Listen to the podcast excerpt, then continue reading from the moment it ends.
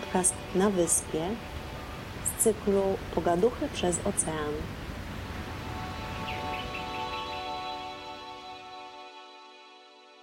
No dzień dobry pani. Dzień dobry. Z jakiej to strony oceanu jesteś teraz, Karina?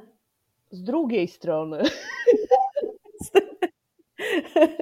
Jestem w środku świata, prawie w środku świata. Punktem, który jest środkowy, jest Times Square, więc można powiedzieć, że jestem w mieście w środku świata. No to zupełnie inna strona świata niż dotychczasowi moi goście. Chyba tak. Inna strona oceanu. Bardzo, bardzo się y, cieszę, że się widzimy, że się słyszymy, bo no tak naprawdę to się lata chyba nie słyszałyśmy, to już w latach tylko pisałyśmy do siebie. Tak. Ale żeby zobaczyć się i, i pogadać y, i widzieć się, to, to chyba nie miałyśmy okazji do tej pory. Nie miałyśmy, na szczęście zdobycze technologii pozwalają Tak jest i służą nam. nam siedzieć w jednym pokoju i, i rozmawiać.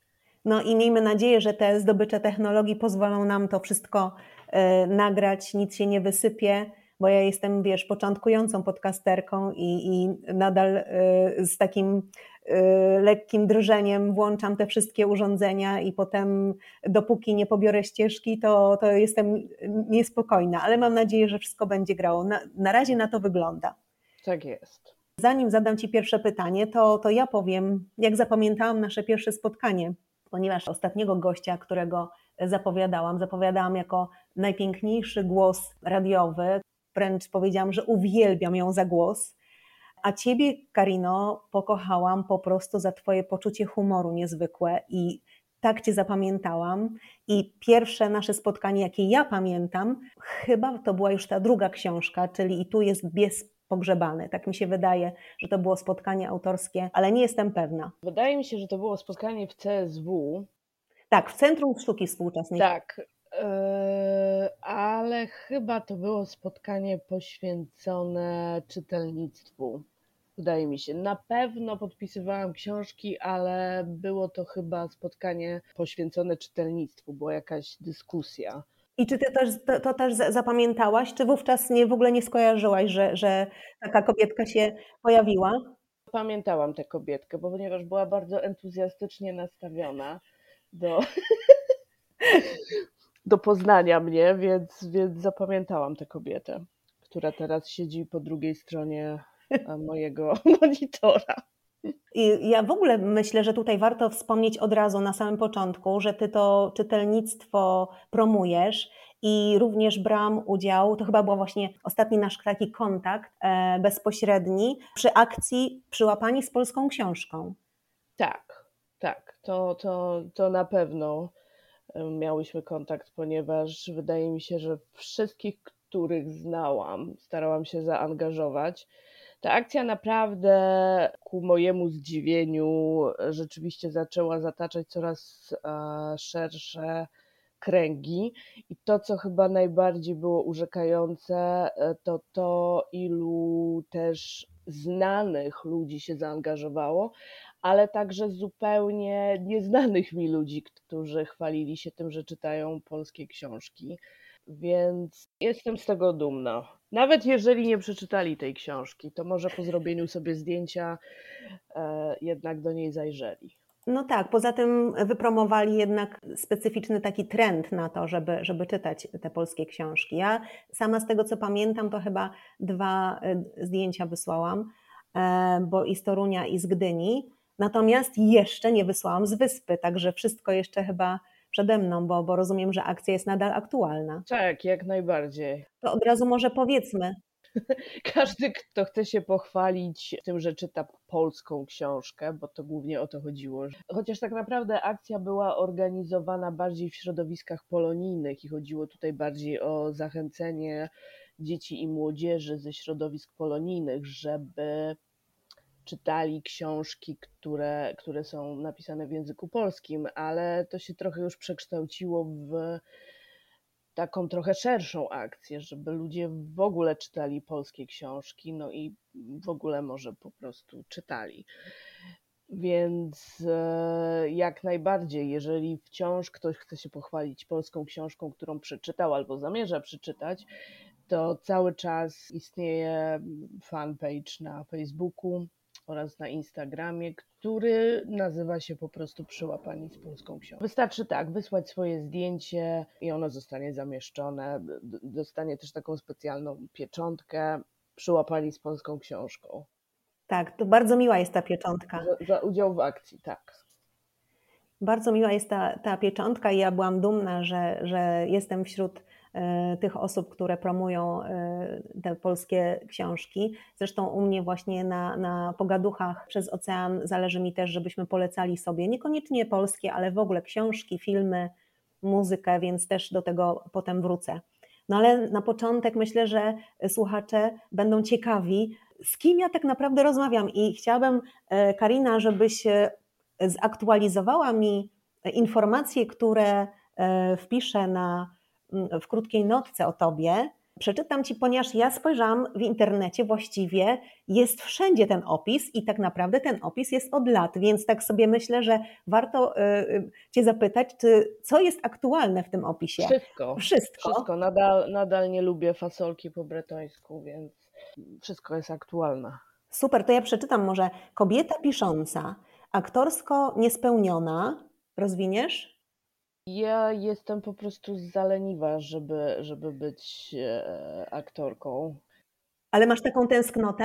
To znaczy tak, zacznijmy może od tego, że kiedy wszystkie małe dzieci chciały być e, albo księżniczkami, albo rycerzami, ja chciałam zostać księdzem, ponieważ bardzo lubiłam e, procesje i te wszystkie różne takie obrzędy kościelne.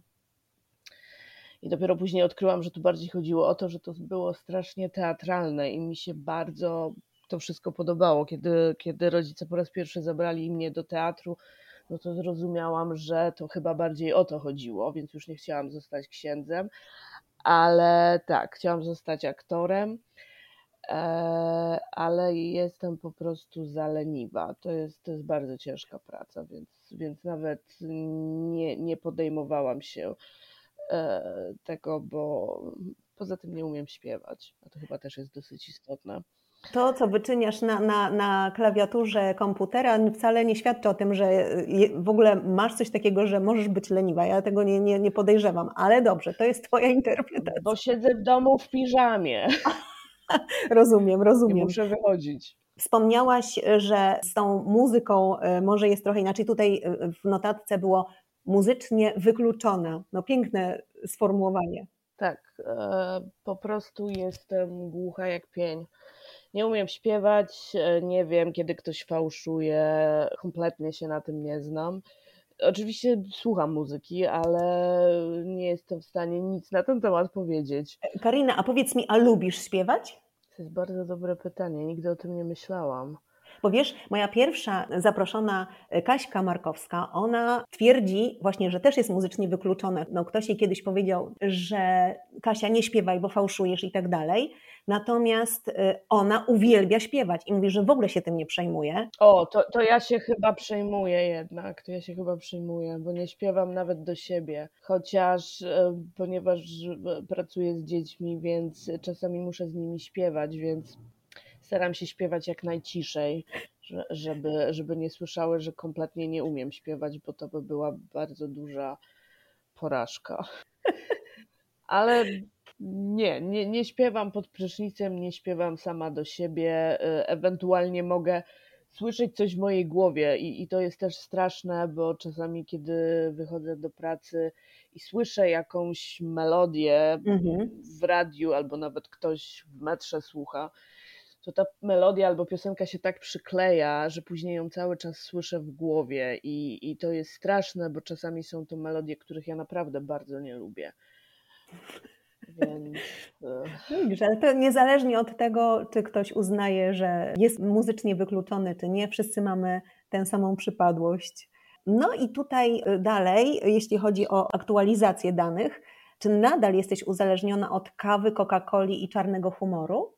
Tak, wszystko jest czarne, tak. Okay. Zgadza się. O fasolce powiedziałaś, no my tutaj y, sobie robimy tę fasolkę y, na wyspie i to jest jako jedna z wielu rzeczy, które polskie takie robimy. No, żeby podtrzymać smaki z Polski. Także jeżeli ktoś mnie nie lubi, to może mi podać fasolkę i wtedy już będzie wszystko jasne, że na 100%. Znak. Znak. Czarna polewka. Czarna polewka. Kochasz się na zabój w Nowym Jorku i rozumiem, że osiadłaś tam już na dobre. No tak myślę, chociaż jest to bardzo ambiwalentny stosunek. Ktoś ostatnio mi powiedział, i chyba jakkolwiek to zabrzmi koszmarnie, że związek z tym miastem to jest jak bycie w toksycznym związku, że bardzo się kocha to miasto, a równocześnie się je nienawidzi, a tak naprawdę to już nie można bez niego żyć.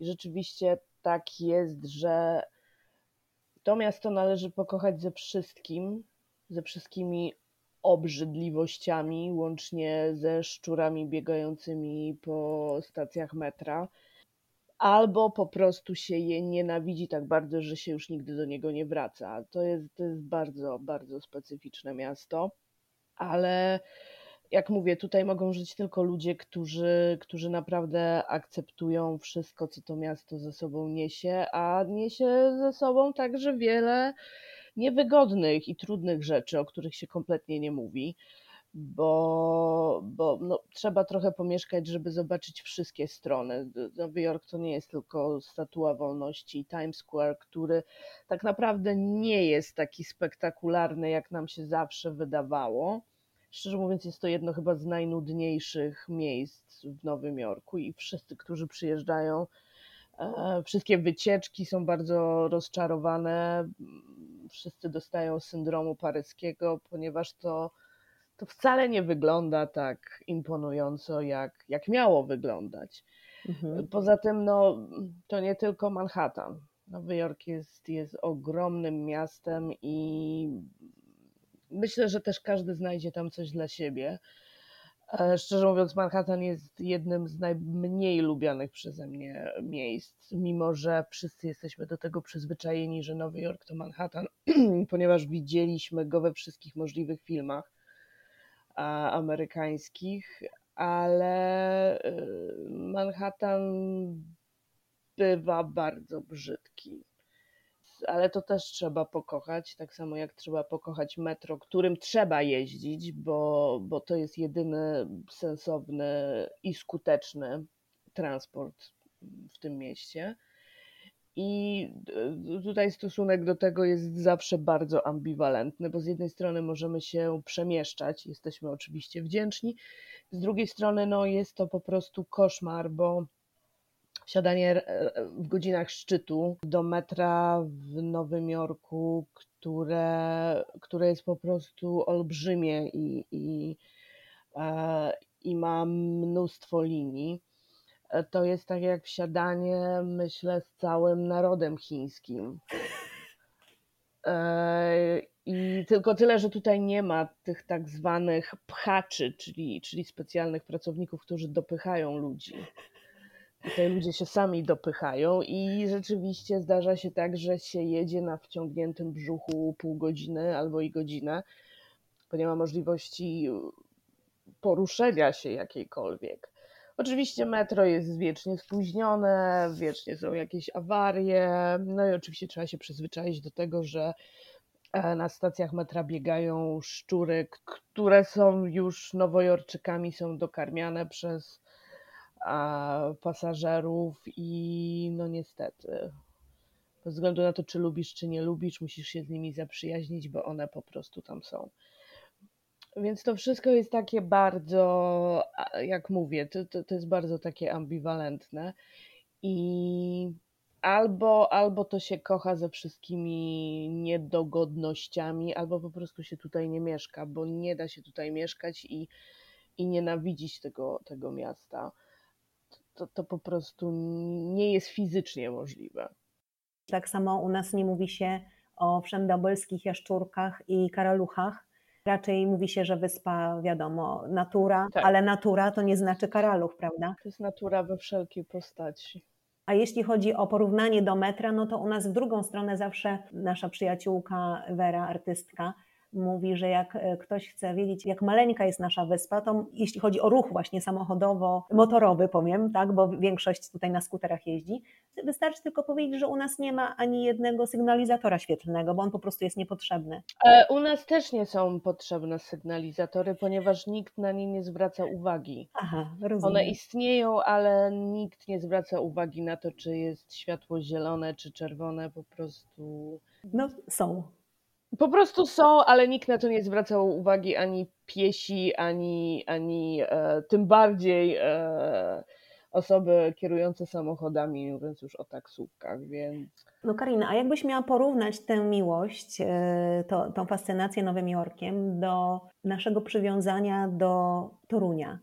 Ponieważ dzięki Twojej inspiracji powstał mój subiektywny przewodnik po Toruniu, i zastanawiam się, y, czy ty napiszesz taki subiektywny y, przewodnik, jak napisałeś o Toruniu, pod tytułem Co ma piernik do Torunia, o Nowym Jorku? Czy powstanie taki przewodnik, subiektywny przewodnik Kariny po Nowym Jorku?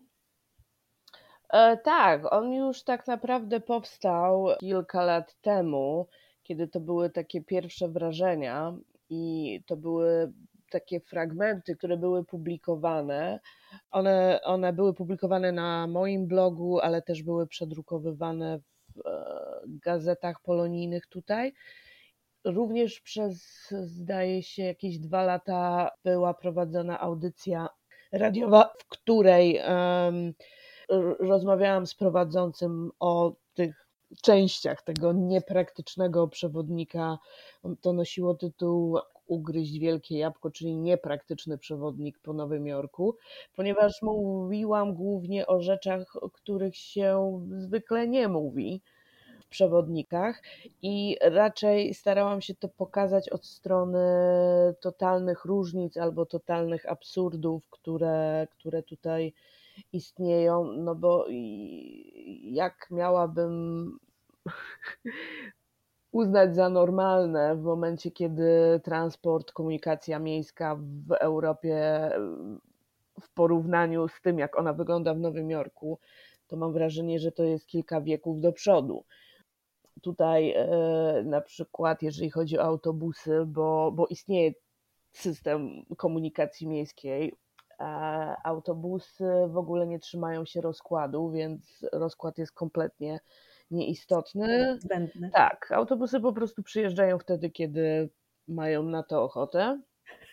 I e, zwykle się słyszy pytania do kierowcy, dlaczego na przykład jest spóźnienie 40-minutowe, i kierowca wtedy odpowiada: Nie wiem. Więc to też jest normalne, że kierowca zwykle nie wie, dlaczego się spóźnił, nie wie, jakie są przystanki. Na pytanie, gdzie kto ma wysiąść, on zwykle też tego nie wie. Poza tym autobus nigdy nie zatrzymuje się na każdym przystanku.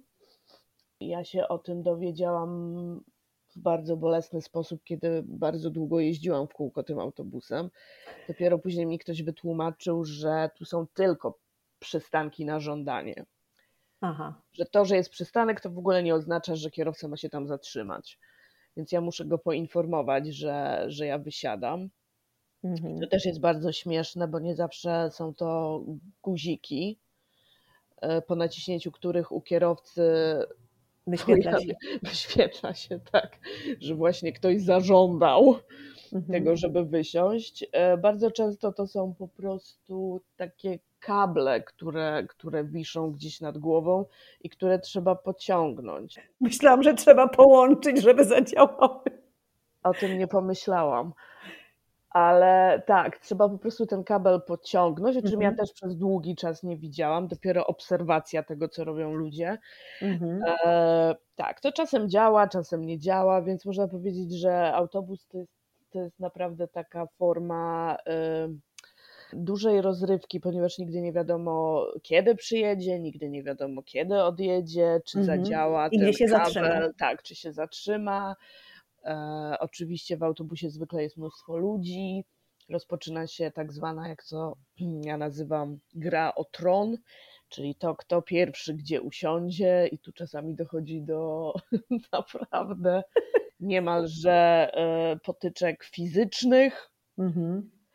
Więc to jest z jednej strony zabawne, kiedy o tym się opowiada, ale z drugiej strony to zabawne wcale nie jest, kiedy ktoś się spieszy do pracy albo do szkoły. I, I aż trudno uwierzyć, że mówimy o XXI wieku w Nowym Jorku. Mhm. Więc jest to miasto dosyć chaotyczne na pewno. I jak mówię, no albo, albo się do tego przyzwyczaisz i to zaakceptujesz, albo po prostu nie jesteś w stanie mieszkać w takim, w takim mieście. I rozumiem, że właśnie pod tym kątem jakby akcentowałaś te wszystkie swoje doświadczenia w tym przewodniku. Tak, tak. A jeśli chodzi o Toruń, jak wówczas było? Bo to jednak wcześniej ten subiektywny przewodnik robiłaś, prawda? Po Toruniu. Tak. Co tam było głównym akcentem? Ciekawostki. To wszystko, co zwykle jest marginalizowane w tradycyjnych przewodnikach, czyli to, co gdzieś jest umieszczane z boku, a tu jest taka ciekawostka. No więc ten przewodnik tak naprawdę polegał na tym, że alfabetycznie były wymienione same ciekawostki. One nie zawsze były prawdziwe, ponieważ bardzo często to były po prostu miejskie legendy, które krążyły. Mhm. I tutaj na pewno bardzo mi pomogło robienie przez, przez bardzo długi czas takiej rubryki historycznej, magazyn toruński, chyba to się tak nazywało wtedy, e, do Gazety Pomorskiej, gdzie raz w tygodniu była jakaś ciekawostka historyczna i wtedy zwykle szukało się ludzi, którzy są w stanie coś powiedzieć.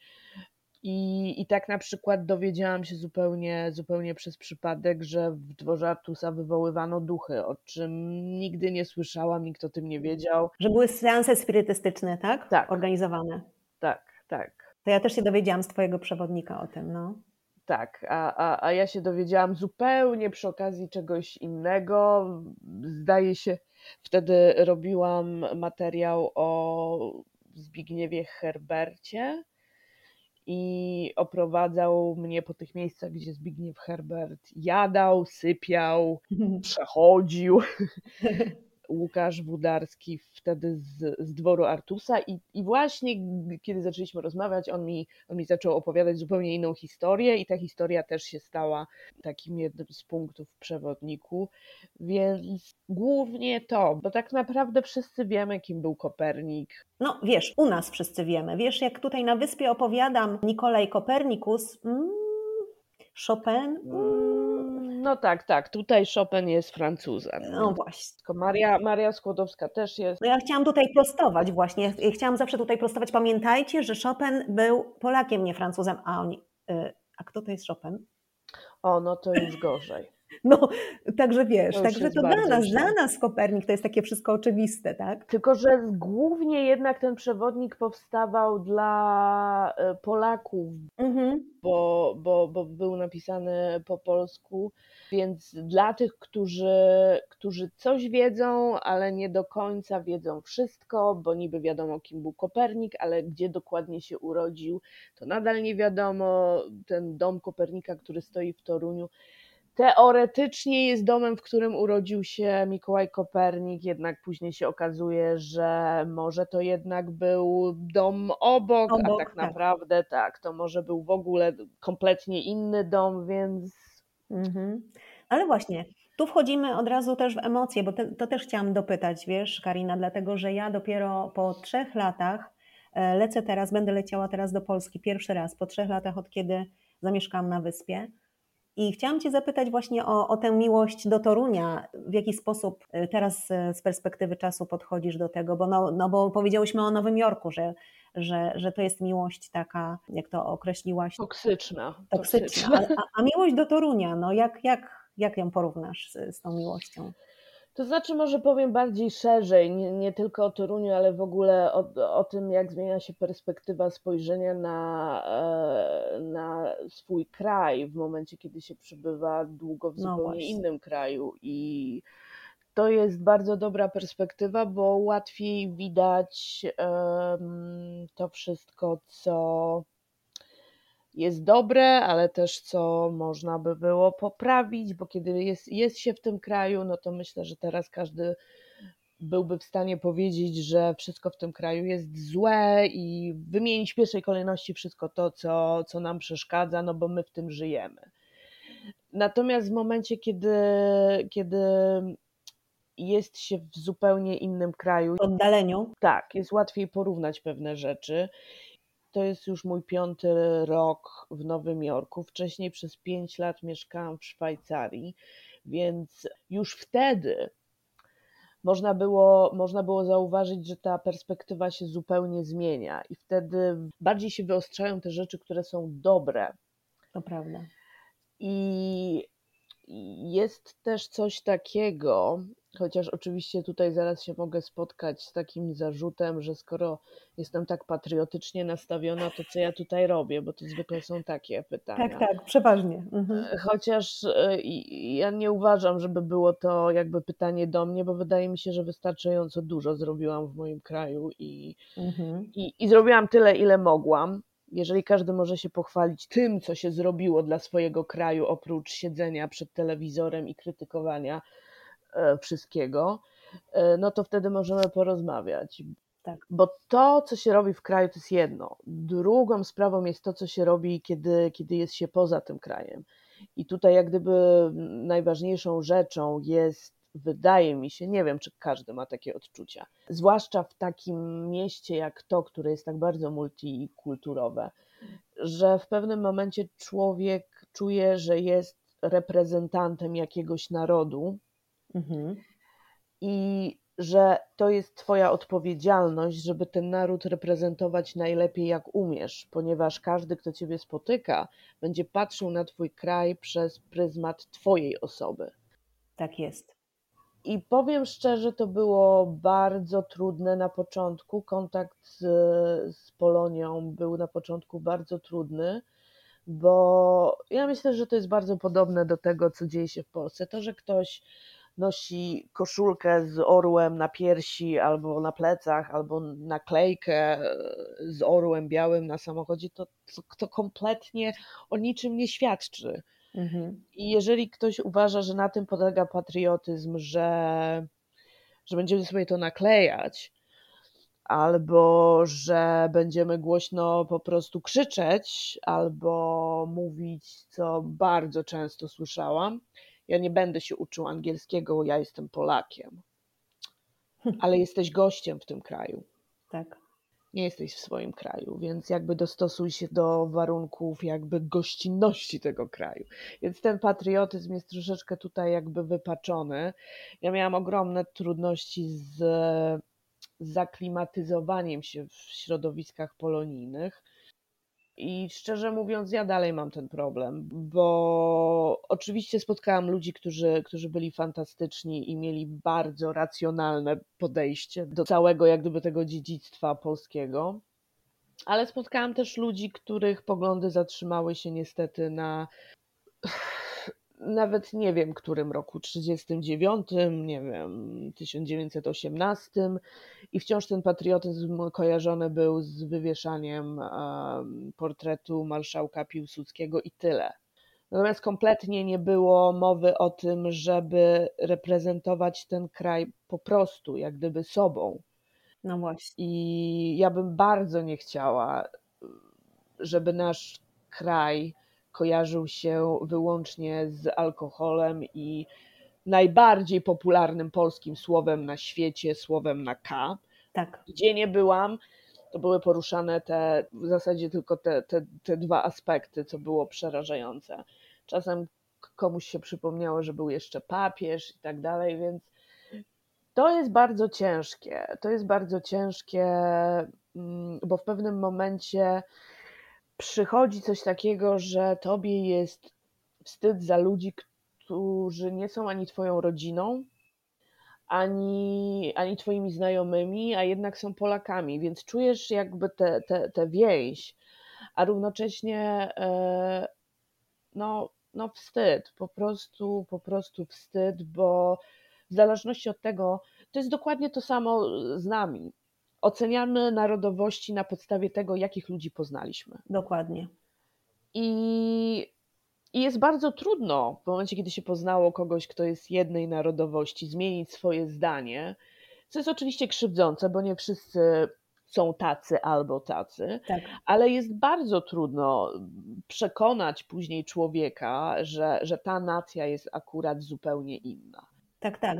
Dlatego, że no, jednak mamy większą. Y taką e, pokusę do generalizowania niż do, do empatycznego doszukiwania tak, się, i my wszyscy mamy, wszyscy mamy taką, taką pokusę, więc to, to nie jest tak, że jesteśmy jakoś super świadomi, że, że każdy jest jakimś indywiduum. Nie, to jest, to jest bardzo proste.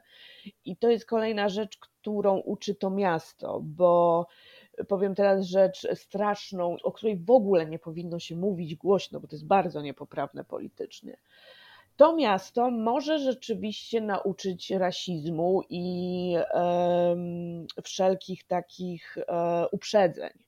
Dlatego, że nigdy nie wiesz, na jakiego reprezentanta danej nacji czy rasy trafisz. Mhm. Jeżeli trafisz na kogoś, kto, kto kompletnie odbiega od Twoich wyobrażeń i akurat jest Azjatą, Afroamerykaninem, kimkolwiek, no to od razu jakby masz takie wrażenie, że cała nacja jest taka. I to jest bardzo niebezpieczne, ponieważ w pewnym momencie odkrywasz, że ty rzeczywiście zaczynasz mieć te uprzedzenia, tym bardziej, że tutaj one są bardzo, bardzo podsycane. I ja tutaj nie mówię wcale o uprzedzeniach do Afroamerykanów, bo o tym się mówi jakby najgłośniej, dlatego że oni o tym najgłośniej mówią. Mhm. Ale tu są wszelkie inne uprzedzenia. To są uprzedzenia w stosunku do Azjatów, o których w ogóle się nie mówi, które wzrosły po pandemii. Są uprzedzenia w stosunku do Latynosów, są uprzedzenia w stosunku do Hindusów. Do nas czasami też są uprzedzenia, jako do osób pochodzących z Europy, oni nawet dokładnie nie wiedzą, czy to jest Europa Środkowo-Wschodnia. Zwykle jesteśmy przyklejeni do Europy Wschodniej, więc to jest pewnie Rosja i tak dalej. Tak. tak mhm. E, więc e, każdy, kto tu przyjeżdża, zaczyna mieć takie poczucie, że ja chyba staję się rasistą. No i później to oczywiście się prostuje, no bo w każdy idzie po rozum do głowy, że jednak mamy do czynienia z człowiekiem, a nie z rasą. Tak. Ale jest to jakiś tam proces, więc o ile ktoś jest otwarty i jest skłonny do zmiany, jest elastyczny, to, to z tym naprawdę można sobie poradzić. Ale mówię, to jest coś, co niestety bardzo często e, dzieje się w, w przypadku naszego narodu tutaj. Mhm że Polacy niestety są bardzo, bardzo zamknięci, tworzą takie enklawy, gdzie w zasadzie można przeżyć całe życie w Nowym Jorku, nie wychodząc jakby z jednego jakby terenu, gdzie, mhm. gdzie wszyscy mówią po polsku, gdzie są polskie sklepy i, i, i tak dalej. No i wtedy gdzie ten człowiek tak naprawdę jest? No tak. To są, to są takie problemy, o których w ogóle się nie mówi. E, bo to też jest ta kwestia właśnie tożsamości, która gdzieś tam się rozmywa, rozpuszcza, albo idzie właśnie w drugą stronę, w tego ultra, ultra konserwatyzmu. Mhm. No ale w takim razie, jeżeli już jestem takim ultrakonserwatystą, no to faktycznie, co ja tutaj robię? To są trudne rzeczy, e, o których kompletnie się nie mówi, bo mam wrażenie, że cały czas pokutuje takie, taki wizerunek z jednej strony Stanów Zjednoczonych jako takiej, jakiego takiego Eldorado. Tak. Gdzie tylko się przyjeżdża z łopatką i wiaderkiem i nakłada się dolary do tego wiaderka.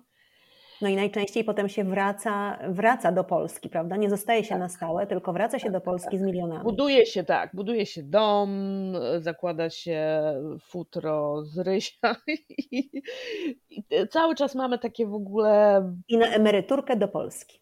Tak, mamy takie cały czas poczucie, to jest taki wizerunek z filmu Szczęśliwego Nowego Jorku, który już kompletnie nie jest aktualny. Nie ma racji bytu. Więc tak, natomiast Polonia jest skojarzona, e, kojarzona głównie e, prawda, z, z, z tym krawacikiem. Teksas, mhm. kapelusz kowbojski, wujek z Chicago i tak dalej.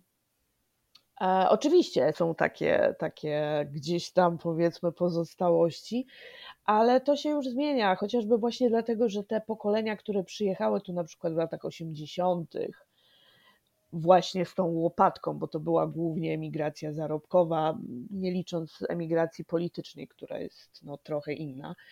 Ci ludzie już albo wrócili, albo wracają. Tu zostają ich dzieci, które już mają kompletnie inne myślenie. Jest nas już chyba coraz mniej tutaj. Mhm. No tutaj, tutaj powiem Ci od razu dla porównania, nie ma w ogóle takich osób, które by na zarobek przyjechały.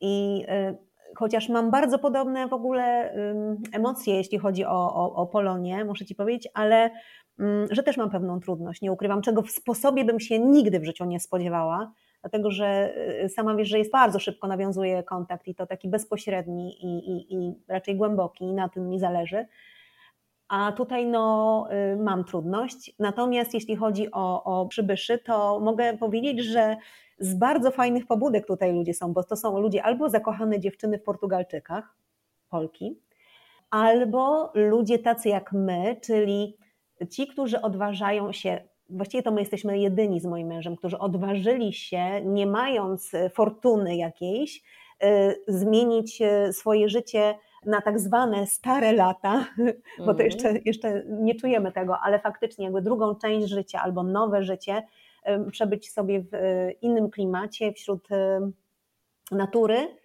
Natomiast e, większość to są osoby właśnie te majętne, które na początku mają dwa lub trzy miejsca na świecie do zamieszkania, a potem albo zostawiają sobie właśnie ileś tam miejsc, albo po prostu przenoszą się już tutaj y, z przekonaniem, że jednak y, fajnie tutaj jest, jest naj, naj, najfajniejsze to miejsce na, na ten odpoczynek, na to życie w spokoju, w ciszy.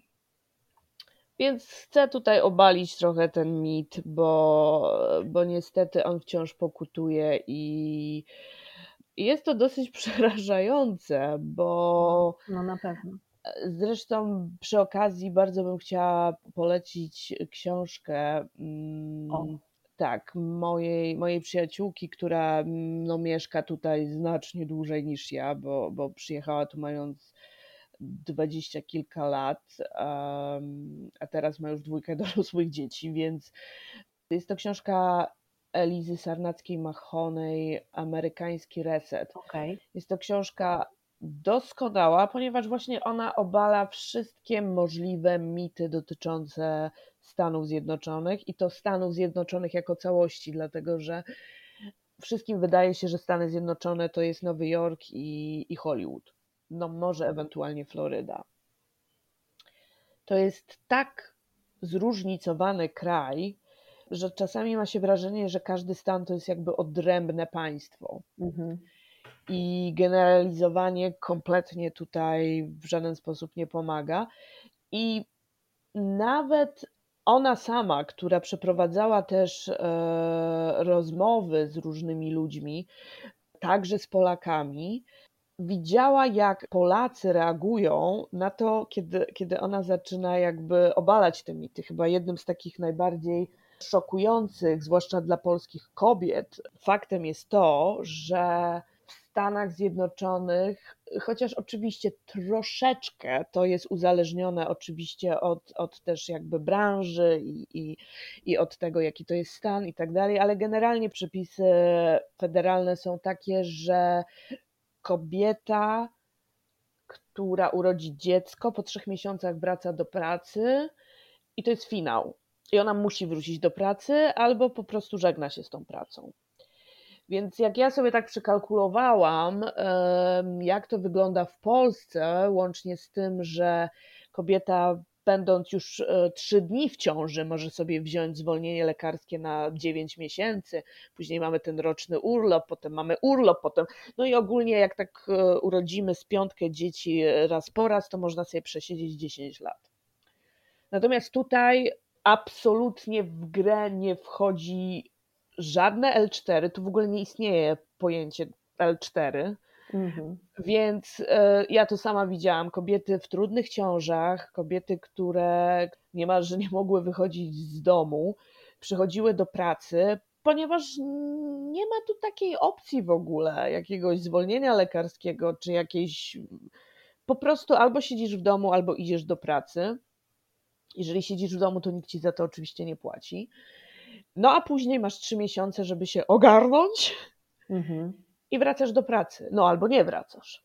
co jest również bardzo popularne, ponieważ no, bardzo trudno pogodzić pracę z, z dzieckiem. Więc kiedy ja w ogóle powiedziałam, że u nas w Polsce to jest tak, to nikt nie chciał mi uwierzyć, że w ogóle istnieje coś takiego. I wtedy sobie pomyślałam, a kobiety w Polsce nadal mają jakiś problem z tym. Mhm. Tutaj nikt nie dyskutuje. I dlatego też jest tu kolejny problem, o którym się w ogóle nie mówi. Kobiety, nawet te bardziej zamożne, nie wracają do pracy, mhm. bo zatrudnienie opiekunki tutaj nie ma publicznych żłobków. Bardzo rzadko to się zdarza i szczerze mówiąc, zwykle tam znajdują się dzieci, które są objęte programami dla osób jakoś szczególnie ubogich itd. Tak itd. Przeciętna Amerykanka nie może sobie na to pozwolić, musi zapłacić. Mhm. Koszt opiekunki to jest jej w zasadzie pensja. Więc ona woli zostać w domu, tak. E, nie idzie do pracy. W związku z tym tych kobiet w, pracach jest coraz mniej jest coraz mniej wykształconych, wykwalifikowanych kobiet, które siedzą w domu. Hm. Więc jakby gospodarka też na tym traci i rynek pracy na tym traci. I mówienie też o tym kraju jako o takim kraju równego traktowania, zwłaszcza jeżeli chodzi o płeć, liberalizmu, otwartości. Mhm. To jest bardzo prosty przykład na to, jak to się ma nijak do tych haseł, które, które są głoszone. Rzeczywistość jest zupełnie inna. Mhm. Więc chociażby w tym sensie naprawdę w Polsce nie ma na co narzekać. Mhm. Opieka zdrowotna to jest w ogóle absolutnie. Bardzo wszystkich proszę, naprawdę nie narzekajcie na opiekę zdrowotną w Polsce, ponieważ tutaj naprawdę najpierw sprawdza się ubezpieczenie, dopiero potem się ratuje życie. I to nie jest żart. Jak nie masz tego ubezpieczenia, to jest też taka opcja, że cię nie uratują. I, I to nie jest żart, to w ogóle jest śmieszne, więc kiedy ja też narzekałam na polską służbę zdrowia, to wcale ja nie byłam lepsza. Ale teraz ja myślę, że to jest jeden z lepszych systemów tu w ogóle nie istnieje takie coś, że ja sobie idę e, do lekarza, bo ja pracuję i mam ubezpieczenie. To w ogóle o niczym nie świadczy, mhm. że ty masz ubezpieczenie. No a powiedz, bo drugi taki obszar zawsze na narzekanie, jak jest służba zdrowia, to od razu jest też edukacja. Powiedz e, coś więcej tu. O, tu można mówić bez końca. To jest jeden z obszarów, który jest najbardziej tragiczny w moim odczuciu. Ale czyli znowu Polska wychodzi wcale nie tak źle, prawda? Bo ja też mam takie wrażenie właśnie. Absolutnie. Także ja myślę, że też y, zawsze przebiegają mi po plecach dreszcze, jak słyszę od rodziców, y, nawet wśród znajomych, którzy do mnie się odzywają i bardzo, bardzo narzekają. Ja cały czas mówię, że no chyba, chyba to jest wszystko przerysowane jednak. Zapraszam, zapraszam tutaj. Oczekiwania są zbyt wygórowane wobec nauczycieli. Zapraszam tutaj. Poziom edukacji jest zatrważająco niski ale to oczywiście wynika z tego samego problemu jak zawsze, czyli z braku pieniędzy. Nikogo edukacja nie obchodzi, nikt jej nie finansuje, w związku z czym nauczyciele zarabiają mniej niż pracownicy sklepów. Bardzo często pojawiały się takie nawet artykuły, gdzie to przeliczano, że nauczyciele rezygnowali z pracy i po prostu szli na kasę do supermarketu, bo zarabiali więcej. W ostatnim czasie doszło po raz pierwszy do protestów na kampusach w Kalifornii, gdzie po raz pierwszy oprócz pracowników oświatowych na ulicę wyszli studenci, którzy powiedzieli, że jeżeli nie podniesie się pensji nauczycielom, to oni nie będą mieli gdzie studiować, bo poziom zaczyna już być tak niski, bo nikt nie chce pracować w, w, w takich warunkach. Mhm. E, więc zaczynają już być protesty. Tutaj jest to jeden z najgorzej opłacanych zawodów. Oczywiście to trochę zależy od tego, czy mówimy y, o edukacji prywatnej, czy mówimy o tak zwanej publicznej. Mhm. Generalnie edukacja zawsze kosztuje. Nikt nigdy mi nie chciał uwierzyć, że e, edukacja w Polsce jest za darmo, że, że można studiować za darmo. Tutaj za wszystko się płaci, ciągle jest ten problem e, kredytów studenckich, ponieważ mało kto jest w stanie pozwolić sobie na studiowanie, bo tutaj nie ma czegoś takiego, że ktoś jest świetny i idzie na uniwersytet. Nie, tu trzeba zapłacić grube, grube pieniądze. Więc sprowadza się do tego, że szkoły wyższe są kończone przez ludzi niekoniecznie uzdolnionych, ale posiadających pieniądze. Mhm. No i teraz jest pytanie, czy taki ktoś będzie faktycznie dobrym lekarzem, inżynierem, czy. Mhm. Jak to stwierdził jeden, jeden z moich profesorów, że w zasadzie teraz nawet nazwa uczelni nie ma znaczenia, tak jak kiedyś się słyszało Harvard, Yale. Mhm. On stwierdził, że teraz to tylko oznacza to, że twoi rodzice mają więcej pieniędzy. Że poziom już jest tak niski, ale to mówię, to jest taki łańcuch. Mhm. Niewykształceni nauczyciele, słabo opłacani nauczyciele, e, nie ma wykwalifikowanej kadry, poziom jest niski. To się tak kręci po prostu. Więc e, edukacja w Polsce, każdy na poziomie podstawowym miał wiedzę ogólną. Tutaj geografia, oczywiście nie, nie mówimy o wszystkich, tutaj geografia sprowadza się do tego, że są Stany Zjednoczone, jest Meksyk. Mhm. A gdzie jest druga półkula? No tak. Nie wiadomo. Więc chociażby z takiej perspektywy w ogóle Europa wygląda dużo lepiej. Mhm. A wracając y, jeszcze do, do Twoich emocji, y, do Torunia. Jestem ciekawa, wiesz, dlatego że ja oczywiście kocham moje miasto, ale lecę do Polski teraz dlatego, że brak mi moich kochanych ludzi tam, tu. Y, a, a tam, jak polecę, no, będę mogła się uściskać z nimi nie online'owo, tylko, tylko faktycznie. I jestem ciekawa, bo jesteś dłużej czy faktycznie człowiek jest w stanie się oswoić, czy te technologiczne możliwości, które mamy, żeby zobaczyć się przez kamerkę, wystarczają? Czasami muszą wystarczać. No właśnie. Czasami muszą wystarczać. Tak czekałam, kiedy spytasz mnie, za czym najbardziej tęsknię. No właśnie. E, ludzi nie liczę, bo to jest w ogóle naturalne, że, że się tęskni wyłącznie za ludźmi. Właśnie, też mi się wydaje tak. Nie tęsknię za niczym, dlatego że ja tu wszystko mam.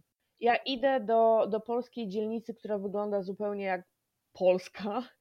Kupuję mhm. ogórki kiszone, e, pierniki z Kopernika. Szok. Nawet nie, nie ma sensu ich nigdy przywozić z Polski, bo to są dokładnie te same pierniki, które są sprowadzane. Więc jeżeli chodzi o takie drobne rzeczy, to idziesz do polskiej księgarni, kupujesz album o Toruniu. No to tu mamy zupełnie inaczej, wiesz, to tutaj mamy zupełnie inaczej i faktycznie mnie, e, ponieważ smaki jako takie produkty jakby nie są dla, nie stanowią dla mnie wartości, natomiast sam smak majonezu pomorskiego, który cały czas e, mam jeszcze od, od dziecka, e, niesie za sobą po prostu wszystkie emocje i ludzi, to powiem Ci, że majonez i, i chrzan o ogórkach kiszonych to w ogóle nie ma, nie ma szans, czy śledzi zdobyć tutaj, bo, bo nikt nie prześle tego, ale majonez i chrzan mi przesyłają i za każdym razem, słuchaj, jestem rozłożona na łopatki. Tak, tak. Ja też się wzruszyłam kiedyś na widok e, paprykarza szczecińskiego w o. jakimś supermarkecie amerykańskim.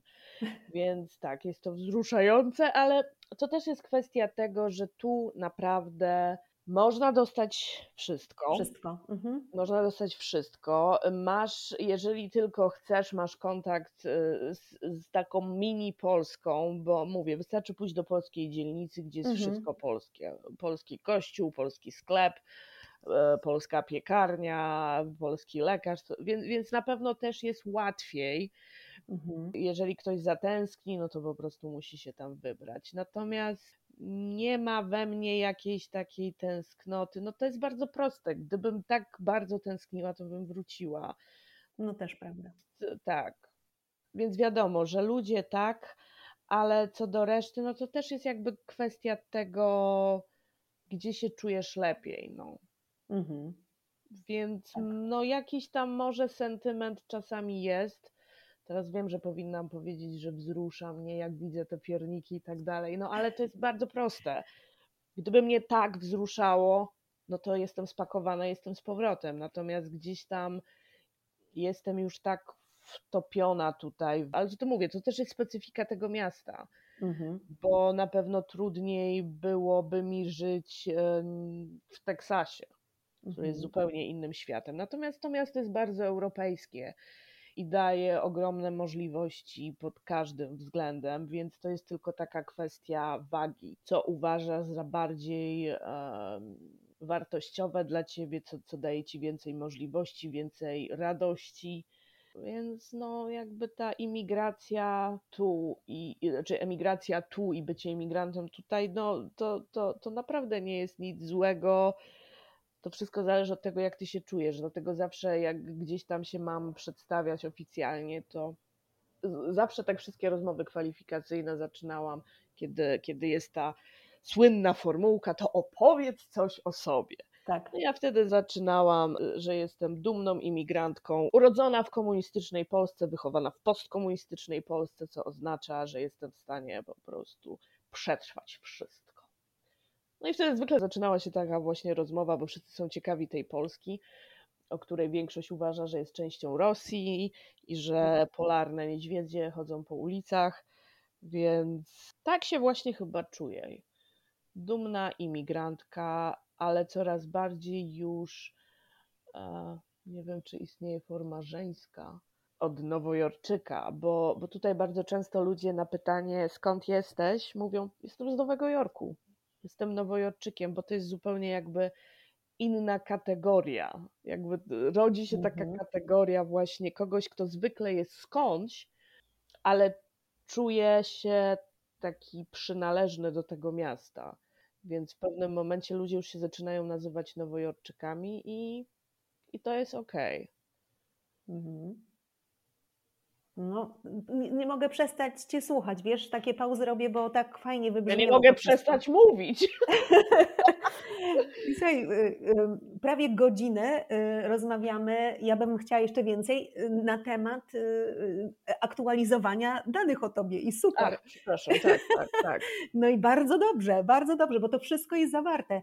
No, zostało mi jedno do zaktualizowania ponieważ ostatni y, y, punkt tam w tej notce biograficznej było dziennikarka, pisarka i scenarzystka. I od razu mm, zapytam o to ostatnie, ponieważ bardzo zawsze mnie ciekawiło, czy ten zakupiony przez Juliusza Machulskiego scenariusz y, już żyje jako film? Nic mi o tym nie wiadomo. Może żyje, nie wiem. Y, no, no właśnie, ni niestety nic nie znalazłam na ten temat, ale y, chciałam od razu, może dopowiedzmy, że y, ta twoja pierwsza książka, po której jest, byłam pod ogromnym wrażeniem i do tej pory wracam do niej, Pierwsze koty robaczywki, został ten scenariusz kupiony. My tutaj, wyobraź sobie, na wyspie oglądamy najczęściej film, do którego wracamy, to Wabank i, i Riposta, więc to mi się wszystko pięknie, płynnie układa. Dlatego byłam ciekawa, no musiałam o to po prostu zapytać Karina, bo byłam ciekawa, czy ty coś wiesz więcej na ten temat. Nie, jeśli takiego filmu nie było, no to chyba nie powstał. E, natomiast od razu powiem e, tutaj też kolejne takie mity obale e, mhm. scenariuszowe. To, to są rzeczy, które są bardzo, bardzo trudne, dlatego że tutaj został napisany też scenariusz przeze mnie filmu krótkometrażowego. On nawet został też zakupiony przez człowieka, który był, był producentem, ale głównie chyba był znany z tego, że robił efekty specjalne do gry o Tron. Mhm. Więc też były tutaj, on był zakupiony, były, były plany, była, była kompletowana obsada, no a potem jakby zabrakło pieniędzy. No właśnie. Więc tak to zwykle wygląda i nam się tak zawsze wydaje, że to wszystko jest takie proste, że wysyłasz to i już potem to idzie. Natomiast pamiętajmy o tym, że to, co my widzimy na ekranach kin, to jest jakieś 2% z tych scenariuszy, które leżą gdzieś tam i czekają na, na, na to, że znajdą się pieniądze, bo głównie to chodzi o to, żeby były pieniądze i żeby one się zwróciły. No tak to jest też na pewno bardzo ciężki kawałek chleba. Zresztą tutaj to jest też ciekawe. W tym mieście generalnie co krok czy co jakiś czas poznajesz początkujących aktorów, początkujących piosenkarzy, początkujących artystów, którzy zwykle najpierw pracują w restauracji, a po pracy biegają na castingi. Ilu z nich się uda? Mhm. Półprocentowi? Mimo to, że oni wszyscy są i utalentowani, i atrakcyjni fizycznie, co ma oczywiście ogromne znaczenie, zwłaszcza w tym biznesie. Więc to też jest ciekawe. I do tego miasta codziennie spływają setki ludzi, którzy chcą zrobić karierę. No i teraz jest pytanie, komu się tak naprawdę udaje. I, i powiem szczerze, że to jest naprawdę trudne dla mnie w takim sensie, że jak się idzie na Broadway i widzi się ludzi, którzy nie są znani z pierwszych, e, pierwszych stron gazet, oni są tak niesamowicie utalentowani. Mhm. I zastanawiam się też, no i co jeszcze trzeba zrobić? Tak. I co, co, co, co należy zrobić, żeby faktycznie znaleźć się tam, gdzie oni chcą? Bo oni już to wszystko mają, tak? Oni już to wszystko mają. Więc mhm. to też jest bardzo ciekawe, jak to się rozwija i co ludzie, którzy później oglądamy w kinie, co oni takiego mają, że akurat oglądamy ich, a nie kogoś innego. To, to mhm. też jest bardzo ciekawa obserwacja. Dobra, a ja wrócę od tych ludzi filmu yy, i Twojego yy, określenia scenarzystka. Które z tych trzech, dziennikarka, pisarka, scenarzystka, czy taka kolejność jest nadal aktualna? W ogóle, Karina, chciałam Ciebie zapytać, czym żyjesz? Nie tak jak Polacy pytają, z czego żyjesz, tylko czym teraz żyjesz? Dlatego to było takie mylące. Czym żyjesz? Powietrzem! Nie, co zajmuje y, faktycznie Ciebie najbardziej teraz? E, niestety jest to edukacja. Dlaczego niestety? No niestety, dlatego że to jest mało wdzięczne zajęcie w sensie takim. Obyś cudze dzieci uczył? Dokładnie, dokładnie, dokładnie. Może tylko tyle gdzieś tam się zmieniło, że ponieważ tutaj, co też było dla mnie dużym zaskoczeniem, a jednak, ponieważ tutaj e, studiowałam informatykę, więc teraz po prostu e, uczę informatyki Oczywiście ten system tutaj jest kompletnie inny. Tutaj na przykład informatyka zaczyna się już na poziomie przedszkola. Mhm. Dlatego też chociażby, że to jest już zupełnie inne pokolenie. Tak, tak. Te, te, te, dzieci już wiedzą bardzo dużo i trzeba tylko jakby ich ukierunkować. Więc uczenie technologii na poziomie dziecka lat 5-6 to już jest zupełnie normalne. Więc głównie jest to po prostu edukacja na różnych poziomach, dlatego tyle wydaje mi się mogę powiedzieć o tym, jak wygląda tutaj ten system. Mhm. Jest to bardzo trudne, a jednak mam gdzieś takie wrażenie, że nawet jeśli jedno dziecko wyciągnie coś z mojej lekcji i to mu się do czegoś tam przyda, to to już jest istotne. Bo wiadomo, że nie uratuje wszystkich dzieci na świecie, ale jest to bardzo, bardzo trudne. Tutaj tu są zupełnie inne warunki, tu jest zupełnie inny system, tu są zupełnie inne zagrożenia. W Polsce nikt się nie zastanawiał na tym, czy e, dzieciak nie przyniesie do szkoły broni na przykład. Mhm.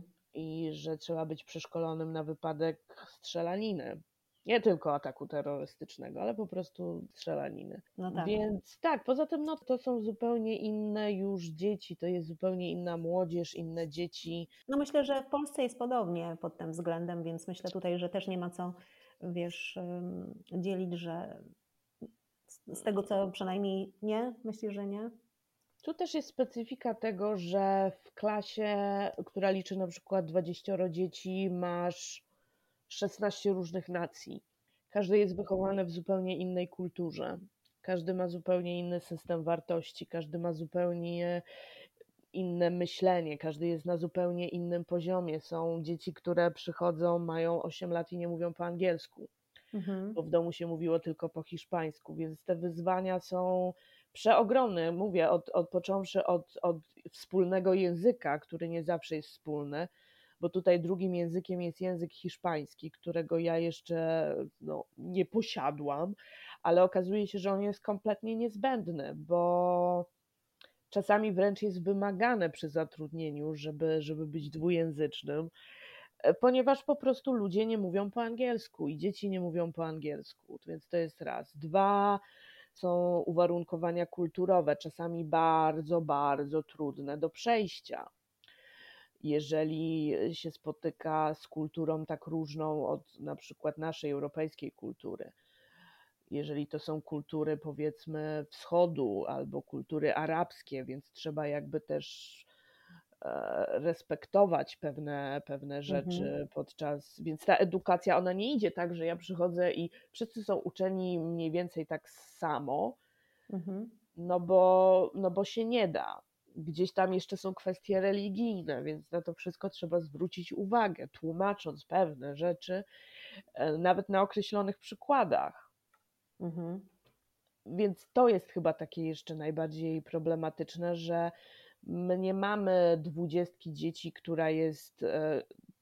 Znaczy, oni wszyscy są Amerykanami, ale generalnie, e, co to znaczy dzisiaj być Amerykaninem? To, to możesz być tak naprawdę Hiszpanem, Hindusem, kimkolwiek i, i, i wnosisz swoją kulturę. I teraz chodzi o to, żeby to wszystko zintegrować, a równocześnie mieć poszanowanie dla kultury każdego z dzieci.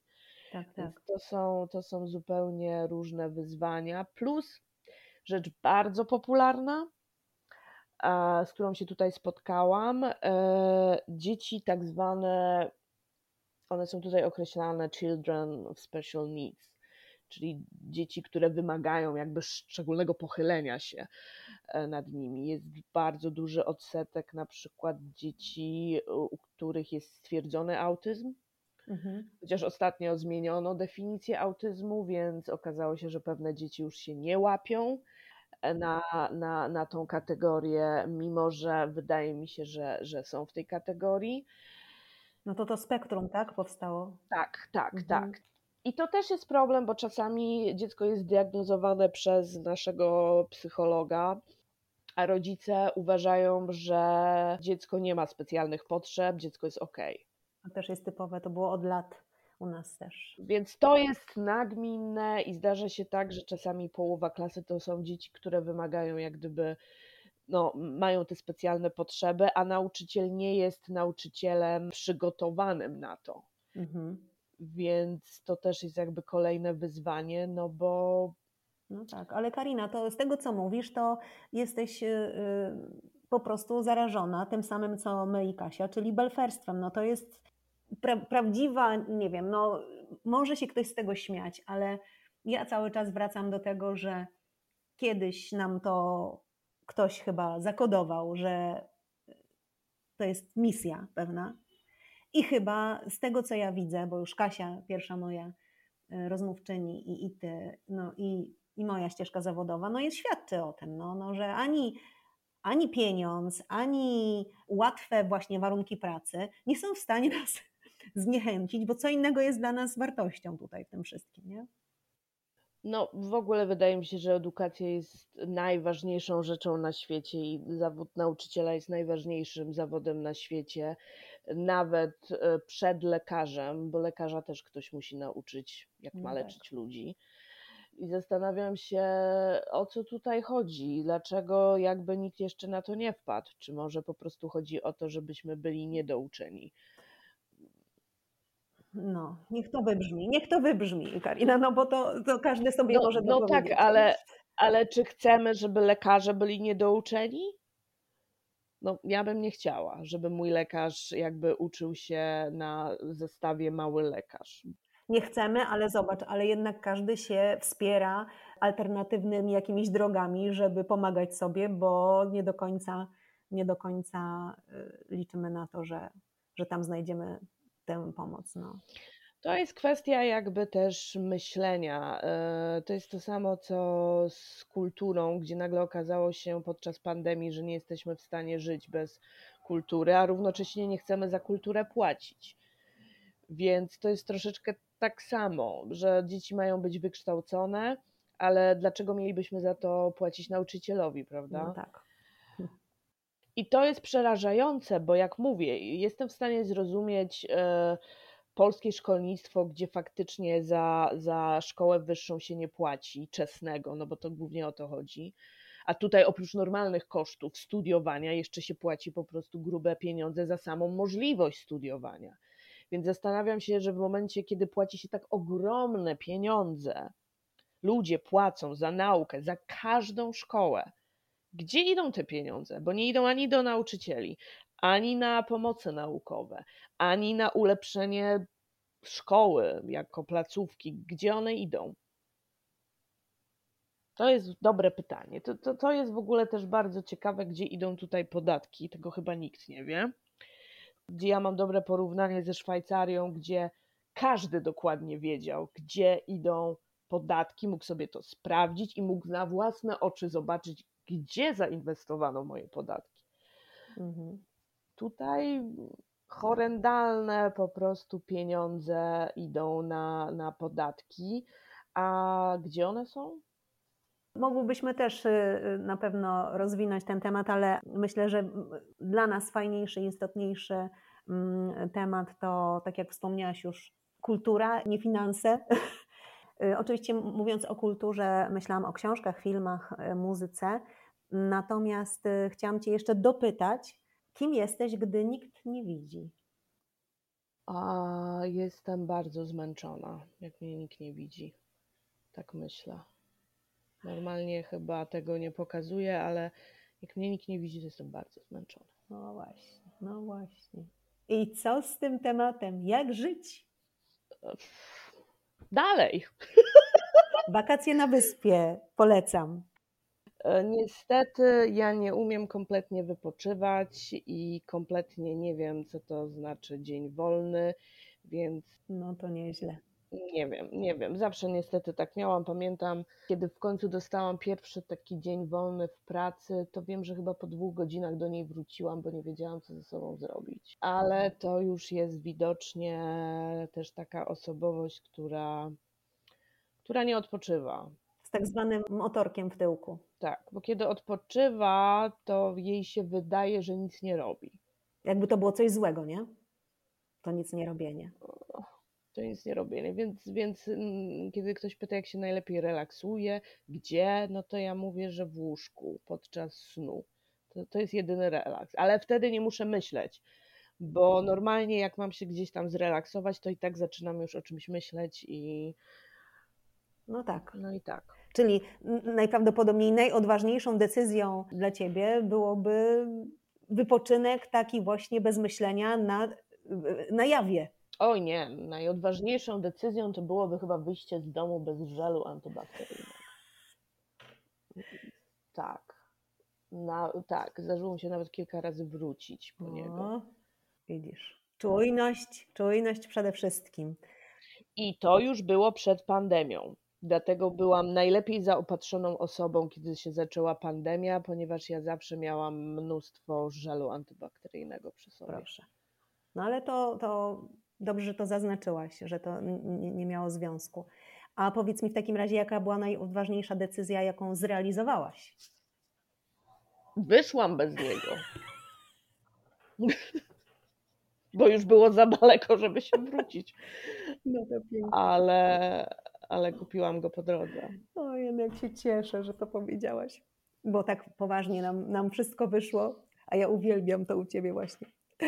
No dobra, a jak o tej kulturze, to faktycznie powiem Ci tak, Karina, przede wszystkim, że dzięki Tobie, i tutaj też bym chciała polecić książkę, dzięki Tobie wracam ciągle i jeszcze okazało się, że nie wiedziałam, że cała seria nie kończy się na tych, które już przeczytałam, mhm. do ostatniej arystokratki Ewżena Boczka. No po prostu to jest rewelacja i polecam. E, natomiast oczywiście przed tymi książkami stoi Twoja pierwsze koty robaczywki i tu jest bies pogrzebany. Dopiero na trzecim miejscu jest ostatnia arystokratka. A, o. Tak. O, nie wiem, co na to pan Boczek. No, wiesz, prawdę mówiąc, mam to w nosie. ale, ale to, to z, mo z, moich poleceń. Czeski humor, tak. To, to, to, cieszę się, bo to są wszystkie humorystyczne książki. No i oczywiście y, od razu y, po, po książkach czeskich uwielbiam też czeskie kino Sferaka. Jestem nie, niezwykle y, mu wierna i wracam, wracam, tak jak do Wabanku Machulskiego, tak samo do do butelek zwrotnych. Do... W ogóle uważam, że ocalić nas może tylko poczucie humoru. Właśnie.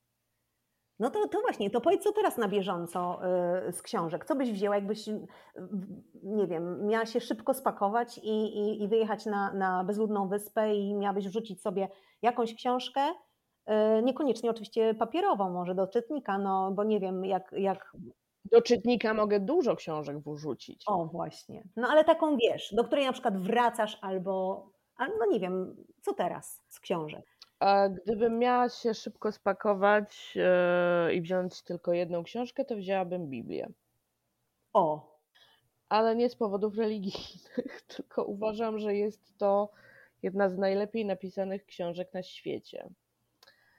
Cały Stary Testament jest tak fantastyczną powieścią przygodową. Mhm. I mówię tak pod względem jakby literackim, i cały czas się zastanawiam, dlaczego ludzie szukają wrażeń w innych książkach, tam gdzie nie trzeba. Tyle seksu i przemocy, ile w Starym Testamencie, to ja naprawdę nie widziałam w jednej książce. Więc to jest bardzo dobra książka. Szkoda, że tak mało ludzi y, y, ją czyta, nawet ci, którzy, dla których jest ona książką religijną, bo może czegoś by się nowego dowiedzieli, bo, bo naprawdę można, jak w ogóle sobie pomyślę o wszystkich książkach self-help i coachingowych, y, których półki aż się uginają, mhm. przeczytajcie sobie Nowy Testament. Jezus, który uważa był jednym z, z najlepszych filozofów, jacy w ogóle istnieli. E, on wam to wszystko też powie. Tylko mówię, cały czas jest ten kontekst religijny, więc ludzie nie chcą tego czytać. A szkoda, bo to jest bardzo mądre i, i, i mówię, tam się znajdzie w jednej tej książeczce wszystko to, co się znajdzie w 50 podręcznikach do, do samorealizacji. Więc e, jak mówię, wyłączając ten kontekst religijny, jest to naprawdę bardzo dobra książka bardzo gruba, więc na bezludną wyspę jak, jak znalazł. No proszę, a film? Zabrać mam film też, a w jakiej postaci? No, ty już wpadniesz na to dzięki nowej technologii, wiesz. Mm, no to chyba... Czy jest taki film, który, który wiesz, od razu ci się pcha, jak jest temat film, to ty już ci się wyświetla. Tak, no to jest na pewno niebo nad Berlinem. Obejrzałam go nie wiem ile razy i cały czas uważam, że, że, że zawarta jest w nim cała jakby kwintesencja naszej egzystencji, że tak naprawdę najważniejsze w naszym życiu jest po prostu życie. Właśnie to jest doskonale tam pokazane, jak bardzo ten anioł, bo to, bo to przecież jest też o aniołach, pragnął być człowiekiem, a my tak cały czas narzekamy na to nasze człowiecze życie, więc, więc jest to fenomenalny film. Ale i tu mam taki problem, bo z drugiej strony bym najchętniej też wzięła Misia Barei, bo to, to, to już jest w ogóle film, który, który znam na pamięć, a mimo wszystko go cały czas oglądam, ponieważ jest tak ponadczasowy i nawet tutaj w Nowym Jorku czasami znajduje takie odniesienia do Stanisława Barei, że aż jest to przerażające. Więc no. tak. A muza, muza? Na A propos, poczekaj. Tak, tak, poczekaj, zrobię pauzę krótką. E, zapadło mi w pamięci, tak sobie pomyślałam, że, że tutaj dodam a propos tych właśnie Polaków za granicą i tak dalej. Wczoraj usłyszałam w podcaście, Krześmir Dębski podkreślał, że właśnie a propos edukacji polskiej i a propos kultury polskiej, że jakimś cudem, jakimś po prostu dziwnym zbiegiem okoliczności jest to, że wszędzie, gdzie nie pojedzie, koncertmistrzem jest Polak lub Polka. Hmm, interesujące. I to, to mi tak zapadło, będę, to, będę się trzymała tego mocno, bo to dla mnie bardzo, bardzo też ważna informacja, tak. Tak, to tak jak tutaj e, czołowymi informatykami są albo Rosjanie, albo Polacy. To też no przy Rosjanach Okej, okay. znamy wszyscy filmy, mhm. gdzie programiści są zwykle z Rosji, ale bardzo cenionymi specjalistami IT są Polacy, także No, w końcu Polacy byli pierwszymi e, kryptologami, którzy. No właśnie, ale Karina, to mam w związku z, z, tym dla Ciebie pewną propozycję. Może też skorzystasz tak jak ja. Ja 9 miesięcy przeniosłam się z mojego muzycznego świata do właśnie świata IT, a Ty już jesteś blisko, skoro informatyka. Tak, tak, to jest, to jest, to jest fascynujące. Tam na pewno będziesz jakby uznana pod względem finansowym. O tak, tak, tak. Tym bardziej, że jest bardzo duża potrzeba e, equality, czyli po prostu coraz więcej kobiet wprowadza się do informatyki, co uważam mm. za kolejny przykład totalnej bzdury, dlatego że przyjmowane są kobiety jak leci tylko ze względu na to, że są kobietami. Teraz znowu jest pytanie, czy chcemy średnią kobietę, czy po prostu dobrego fachowca mężczyznę? Więc troszeczkę to równouprawnienie tak zwane poszło troszeczkę za daleko. Inaczej, to, to równouprawnienie mo, mo, może nie tyle, co ta poprawność polityczna poszła już troszeczkę za daleko. No każdy kij ma dwa końce. Tak, tak. To też było bardzo częste, że jakby już na starcie masz, masz tę przewagę, że jesteś kobietą. Nieważny jest poziom jakby tego, co sobą reprezentujesz, tylko już plus za bycie kobietą, plus za mniejszość e, etniczną, plus za mniejszość seksualną. No tak. Czy tak się buduje firmę? Hmm. Chyba nie. No niech to sobie wybrzmi. Tak. A my wracamy do muzyki. Tu znowu mam problem, bo albo bym wzięła um, irlandzką muzykę ludową, albo bym po prostu wzięła płytę Rammsteina. Mam duży dylemat. No to naprawdę rozstrzał masz. Mm. Niesamowity. Mm -hmm. Mimo, że jestem wykluczona muzycznie, to jednak coś tam lubię, tak. Jestem w stanie stwierdzić przynajmniej, co lubię. Mm. Bardzo dobrze. No, a człowiek albo jakieś stworzenie typu kot wzięłabyś ze sobą? Stworzenie. No, bo my jesteśmy kociarze, wiesz? I dlatego jak mówię y, książka, film, muzyka lub człowiek, kogo, jakie zabierzesz ze sobą na, na, na swoją wyspę, na, czy na, na wyspę bezludną, to tak sobie myślę, na że. Na pewno no... nie kota. Na pewno nie o, kota. Na pewno widzisz. nie kota. Nie, nie zabrałabym nikogo, bo nikt by po prostu nie wytrzymał mojego gadania na tej wyspie, więc nie chciałabym nikogo jakby skazywać na to. Tworzyłabym sama sobie dobre towarzystwo swoją osobą. No, ale wiesz co, to ja od razu pociągnę temat i e, przypomnę zdjęcie, jakie wysłałaś mi na moją prośbę, e, gdzie najważniejsze jakieś e, rzeczy, z którymi się identyfikujemy, prosiłam, żebyście mi przesłali. I wysłałaś, a widzisz, tak dawno rozmawiałyśmy o tym, że już nie pamiętam, co wysłałam. To ja ci właśnie przypomnę. Była filiżanka, na której było napisane: Nie wkurzaj pisarza. Może cię wpisać do książki i zabić. To prawda. No i teraz jak tam wiesz, nie miałabyś inspiracji takich na tej wyspie, no to o czym byś pisała? O, ja mam bardzo długą listę, już od podstawówki. Aha. Jeszcze nie wykorzystałaś wszystkich? Nie, tych. jeszcze wszystkich nie. Okej. Okay. może coś się zmieni na tej liście, może kogoś wykreślę jeszcze.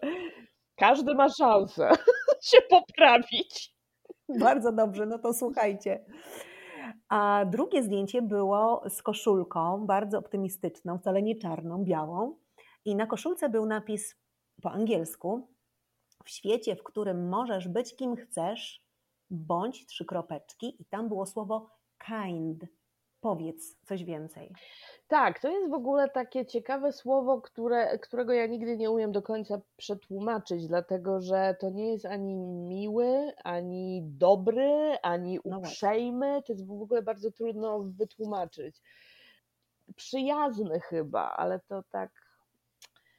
Tak, no bądź po prostu przyjazny, ale w, tak, oczywiście w granicach rozsądku, bo, bo to jest coś, czego nam brakuje ostatnio w ogóle tej takiej właśnie mm, bycia przyjaznym dla drugiego człowieka, ale naprawdę na takim podstawowym poziomie. Nigdy nie myślałam, że będzie mi tego brakować, bo zawsze mi się wydawało to oczywiste.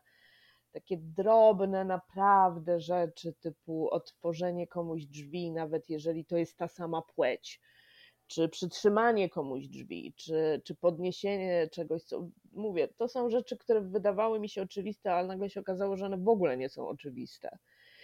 I mam wrażenie, że doszliśmy już do takiego punktu, że tak nam brakuje tych takich ludzkich gestów, takich zupełnie naturalnych, kiedyś to się może nazywało nawet dobre wychowanie czy maniery, że. Kindersztuba. Tak. Mhm. Że ja mam czasami wrażenie, że teraz kobiety, w momencie, kiedy mężczyzna jest po prostu uprzejmy, są tak zdziwione tym faktem, że od razu im się wydaje, że, że to jest może jakiś flirt, bo to jest tak niespotykane. Tak, i mało tego zawsze się zastanawiają, czy być wdzięczną, czy się obrazić. O tak, tak, tak, tak, tak. No, no, no obrazić się polecam, obrazić się. Dla dobra tego mężczyzny, obrazić się. Ale tak, to są rzeczy, które kompletnie i one już zanikają y, w ogóle. Y, wchodzenie do sklepu i mówienie dzień dobry. Hmm. Czasami naprawdę się zastanawiam, czy wszystko jest ze mną w porządku, bo, bo to są rzeczy, jak mówię, które wydawały się naturalne, a teraz jednak hmm. stanowią duży problem, żeby, żeby wymóc na kimś powiedzenie przepraszam, dziękuję, cokolwiek. Potworne. Nie myślałam, że będę akurat w tym wieku, bo, bo pomyślałam, że, że ten świat będzie taki, jak będę miała 98 lat a... No, no, no, no, no, no właśnie. A propos, a propos. A jak, kim będzie Karina za 10 lat? A nadal będzie miała 25. Okej. Okay. Co w związku z tym? Będzie siedzieć w Nowym Jorku? Pewnie tak. A co będzie robić? A tego to nie wiem. Mhm. Tego to nie wiem, bo to miasto nauczyło mnie czegoś, czego nikt normalnie nie robi czyli skupienia się na tu i teraz. Ale to sytuacja jakby wymusiła, w sensie życie w tym mieście. W tym mieście jest bardzo trudno cokolwiek zaplanować. Y, I to zarówno na takim, na mniejszą skalę, jak i na większą skalę, dlatego że to wszystko się zmienia tak szybko. Na plus i na minus, oczywiście, ale y, tutaj naprawdę nie jesteś w stanie stwierdzić, co ty będziesz robić za tydzień Czyli coś, co w Polsce w ogóle dla mnie było nie do pomyślenia, tam już był cały rok zaplanowany. A tutaj tak naprawdę jest dzień dzisiejszy, ewentualnie jutrzejszy, ale pojutrze już nie wiesz. No bo niby jest tak samo, ale każdego dnia jest inaczej. Więc to jest ogromny plus, że skupiasz się rzeczywiście na tu i teraz, bo, bo ty nie wiesz, czy, czy, czy jutro w ogóle będzie. Czy wejdziesz do, do metra i ktoś je wysadzi, No tak, tak. Ale ja myślę, że to w ogóle na całym świecie zweryfikował czas y, związany z koronawirusem. Myślę, że wiele osób zaczęło postrzegać w ten sposób. E, mam nadzieję. Chociaż nie widzę specjalnej różnicy. Ludzie nie są milsi, ani jakoś szczególnie refleksyjni. Wręcz przeciwnie. Mam wrażenie, że to tylko zaostrzyło pewne rzeczy. To mhm. była nasza taka nadzieja, że to, że to zmieni jakoś nasze postrzeganie, ale ja osobiście nie odczułam jakiejś szczególnej zmiany. Ale jak mówię, to jest też specyfika miasta. To miasto jest dosyć, nie dość, że dynamiczne, to ono jest dosyć niebezpieczne. Mhm. I kiedy ja mówię, że mogę wyjść i nie wrócić, może trochę wyolbrzymiam, ale tutaj rzeczywiście jest to możliwe. Że jakby skala wypadków, które, które są bardziej prawdopodobne w tym mieście niż w każdym innym, jest po prostu o 80% większa. Więc jakby ma się też taką świadomość, że ty nie zdążysz do tej pracy naprawdę, bo coś się może stać. Że w ogóle się może coś stać bardzo, bardzo poważnego. Więc ja przynajmniej mam coś takiego, że naprawdę zaczęłam oddzielać rzeczy mniej istotne od istotnych bo w obliczu pewnych rzeczy, które się tutaj dzieją, to jakby niektóre problemy są naprawdę mało istotne. No bo jak ja mam porównać swój problem, że nie mogę dostać dnia wolnego z tym, że wszedł do szkoły człowiek i zastrzelił 13 dzieci. No tak. Więc jakby zmienia się kompletnie perspektywa. I, I może też to, że ludzie wiedzą, jakie tutaj są zagrożenia i co może nam się wszystkim stać, sprawia, że jakby bardziej żyjemy tym, co jest teraz. Bo tutaj faktycznie tego jutra może nie być. Mhm. Mówię, to jest trochę wyolbrzymione, no bo gdybyśmy tak żyli z myślą o tym, że jutro po prostu ktoś mnie zastrzeli, to oczywiście jest prawdopodobne, ale no to nikt by nie wychodził z domu, ale mówię, jakby zmienia się trochę perspektywa, przynajmniej mnie się tak zmieniła, że, że bardziej i bardziej człowiek jest skupiony na tym, co jest teraz. No dobrze, no ale w takim razie, jak w związku z tym Twoja perspektywa patrzenia na pisanie, na wydawanie książek się zmieniła?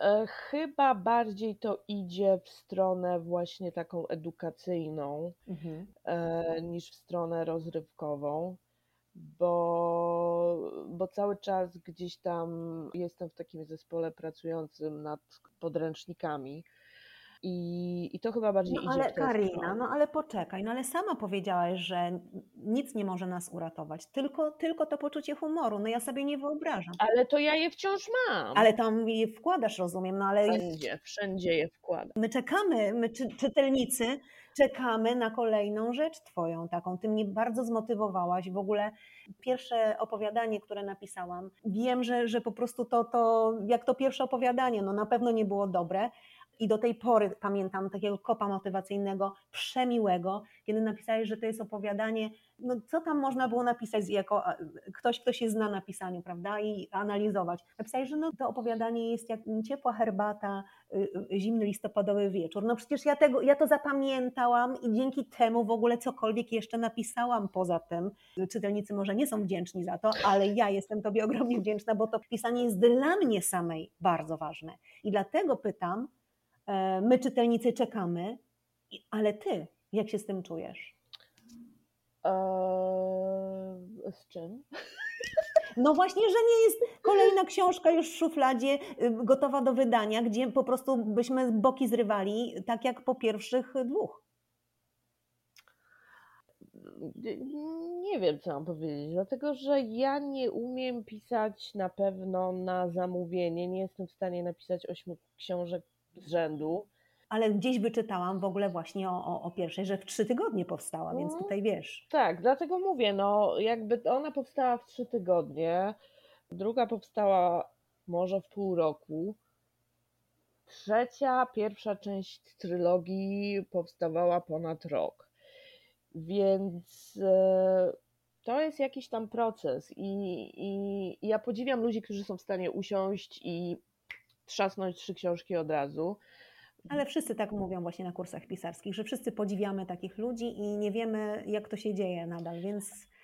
Wiesz. To znaczy, to się dzieje, to znaczy, to można zrobić. Oczywiście tak. to można zrobić w takim sensie, że no jest, jest jakiś, jakiś jakby schemat, tylko że e, ja staram się właśnie tych schematów unikać.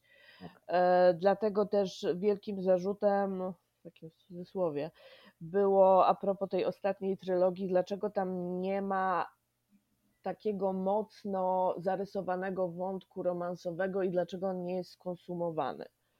A dlaczego miałby być? No właśnie. No właśnie. Więc jak mówię, to jest proste, żeby, żeby napisać coś jakby według jednego schematu. To, to można napisać. To można pisać faktycznie na zamówienie takie, takie, takie książki. Natomiast no, gdzieś tam ja się staram, żeby to było coś, no coś takiego zupełnie innego i, i, i żeby tego czytelnika to trochę jednak zaskoczyło. Gwarantuję ci, że jak pójdziesz pracować do IT, będzie coś zupełnie innego. Myślałam, Gwarantuję. Że pójdę w końcu pracować do zakładu pogrzebowego, w którym a nie, no. nie pracowałam, a książka powstała. Ja mam wrażenie, że, że rozpoczęłaś ten trend, bo potem jeszcze y, sporo tych tematów gdzieś się przewijało. Funeralnych? Tak, tak, jest więcej, więcej takich rzeczy. W każdym razie dla mnie to było, y, y, praca w IT była jak lot na zupełnie inną planetę. O, tak. Jestem przekonana, o, że tak. tam po prostu miałabyś tyle inspiracji. Oj, nie. Tak naprawdę to, to jest bardzo nudne, w takim sensie, że tam się mało dzieje. Na pewno jest to inna planeta, bo rzeczywiście jak się siada do kodowania, to można siedzieć 8 godzin w ogóle nie wstając i jest się w kompletnie zupełnie innym świecie. Natomiast praca jako taka jest, jest po prostu nudna. Ludzie nawet nie rozmawiają między sobą, bo, bo ale to jest właśnie ciekawe. Bo każdy jakby żyje w, swoim, w swojej szufladce, więc. Zgadza się, ale ciekawi właśnie są ludzie, tak jak wszędzie. Tak jak powiedziałaś o tych poradnikach coachingowych, to ja nie zakochałam się w idei coachingu przez poradniki, przez to, że y, od kogoś coś usłyszałam o coachingu, tylko zakochałam się w ludziach i w ich spójności z tym, co mówią, w ludziach, którzy mówią o tym, którzy jakby żyją tą ideą. I tak samo y, myślę, tu miałabyś pod tym kątem pole do popisu, że obserwując tych ludzi zamkniętych przy tych swoich biureczkach, przy tych komputerach, y, miałabyś inspirację do zupełnie innego spojrzenia też na, na, na ludzi właśnie, bo to jest zupełnie inny świat. Także po, polecam Ci nawet y, odcinek z Tomkiem Gajewskim, który też nagraliśmy. To był właśnie taki typowy człowiek z IT. Co to znaczy typowy człowiek? Wydawałoby się, no właśnie, zobacz, zobacz, tam on tłumaczy, kto to jest. Taki, właśnie to, co my myślimy, tak jak ty mówiłaś o Polakach, tak, mamy pewne, pewne skojarzenia i, i, i pewna generalizacja to znaczy, tak, jest... na pewno informatycy po pracy są zupełnie inni. To, to na pewno. Nawet jak się spotyka no cała jakby grupa samych informatyków, to, to są, oni są zupełnie inni. Ale może ty byś była też inna? No ja już jestem inna, bo jestem kobietą. To jest, to jest wciąż bardzo rzadkie, e, mimo tak, wszystko. Tak, mimo wszystko. Tak. Ale w, w, takim kontekście mówię, że możliwe, że dowiedziałabyś się e, jeszcze czegoś więcej na, na pewno o sobie, a, y, a, a, stąd, wiesz, pochodziłyby może inspiracje, ale ja Cię oczywiście do niczego nie nakłaniam, natomiast nie ukrywam, że tak bym chciała poczytać jeszcze no coś w tym stylu, jak były pierwsze koty robaczewki, na przykład ze świata IT. Ojej, to byłoby cudowne, to byłoby cudowne po prostu. A... Niech to wybrzmi, to twoje westchnienie. Zobaczymy, może jakieś nasionko zasiałam, także miejmy nadzieję. Powiedz mi Karina, jakiego pytania ci nie, nie zadałam, a chciałabyś, żeby padło? Nie wiem, takie, którego jeszcze nigdy nie słyszałam. A jakiego nie słyszałaś? Nie jeszcze? wiem, bo nie słyszałam. Okej. Okay. Ja bym chciała jeszcze poruszyć z Tobą tyle wątków, naprawdę. W trakcie rozmowy y, one, one przyszły. Ja sobie zaraz po rozmowie je pozapisuję, bo mam no, ogromny niedosyt, ogromny niedosyt i mam nadzieję, że za jakiś czas po prostu dasz się namówić jeszcze na, na takie pogaduchy. E, tak, oczywiście. Jeśli mnie nikt nie zastrzeli w międzyczasie, to jak najbardziej. Okej. Okay. Liczę na to bardzo. Czy chciałabyś jeszcze coś dodać? E, chcę powiedzieć, że kosztowało mnie to bardzo dużo wysiłku, ponieważ cały dzień, właściwie już w nocy padało i było mi bardzo trudno wstać z łóżka, więc chciałabym, żeby wszyscy docenili, że, że wstałam, tak, tak. E, przygotowałam się i, i jestem. Bo pogoda jest typowo e, barowa że tak powiem. Ja, ja, szczególnie doceniam, Karina, no bo mamy różnicę w czasie. raniutko, praktycznie już, już po dziewiątej usiadłyśmy do kawy, u mnie popołudnie. Więc bardzo ja doceniam, a słuchacze z pewnością, z pewnością to docenią. Właśnie jest bardzo ciemno, dlatego jest takie koszmarne mhm. światło, bo jest po prostu ciemno. Słuchacze nasi będą tylko słyszeć dźwięk, więc na pewno będą mieli w związku z Tobą tylko i wyłącznie jasne myśli. Jestem pewna. Mimo, że mam czarny t-shirt ale masz białe słuchaweczki, tak jak ja. A, a, już nie wspomnę o twojej przekochanej y, tej, wiesz, y, zawiązce na, na, na włosach, którą też zawsze pamiętam. O tak, tak. Wszyscy tutaj myślą, że jest to, że jest to typowo polskie i że wszystkie kobiety w Polsce tak się noszą. No to ja muszę zacząć chyba tu na wyspę tak, taką bo, bo ja tego nie dementowałam, bo dlaczego miałabym dementować? Ale tak, uznali, że jest to bardzo, bardzo polskie, więc myślę, że tu chyba bardziej chodzi o kolor, że to jest czerwono-białe, takie jak flaga. Wiesz co, jak, jak nie chciałaś e, niczego dodać, e, zapytam tylko jeszcze o przełamanie albo potwierdzenie tego mitu, ponieważ my często Polacy, znowu generalizuję, zdaję sobie z tego sprawę, ale to chyba nie tylko Polacy, mówią o tym micie takiego pozytywnego myślenia, że a to w Ameryce właśnie, tak jak ty powiedziałeś, że już dzień dobry, słabo i tak dalej, więc jak, jak z tym jest, z tym pozytywnym myśleniem teraz? Czy to jest mit, czy, czy nadal to funkcjonuje? To są dwie strony medalu, tak naprawdę. Tu generalnie jest, jest bardzo łatwo nawiązać kontakt z kimkolwiek, bo stoisz w kolejce, stoisz w metrze i ludzie po prostu mówią po prostu e, cześć, co słychać, i jakby od razu się nawiązuje jakaś rozmowa o, o niczym. Mhm. Więc ja zawsze tłumaczyłam, że w Polsce jest to kompletnie niemożliwe że rozmowy, jakie się nawiązują na przykład w kolejkach, one zwykle e, polegają na narzekaniu, że kolejka jest długa albo że czegoś tam nie ma i tak dalej, i tak dalej, więc tutaj od razu jest taki dysonans, że my to tacy ponuracy, oni tacy uśmiechnięci, więc z jednej strony jest taki terror trochę optymizmu.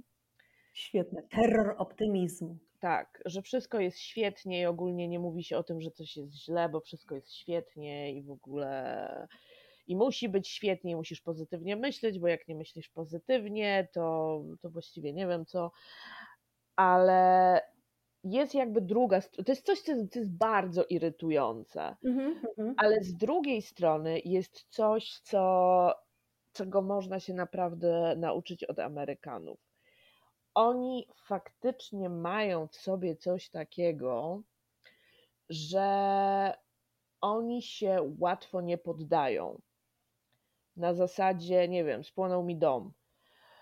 Okej, okay, no trudno, spłonął. Muszę jakby zacząć od nowa. Więc jakby tutaj to, co mi się podoba najbardziej, to jest ta łatwość w zaczynaniu od nowa, nawet jeżeli jest bardzo ciężko. Mhm. Tutaj ludzie zaczynają 800 razy od nowa i nie tracąc przy tym jakby entuzjazmu. Czy im jest ciężko? Oczywiście, że jest.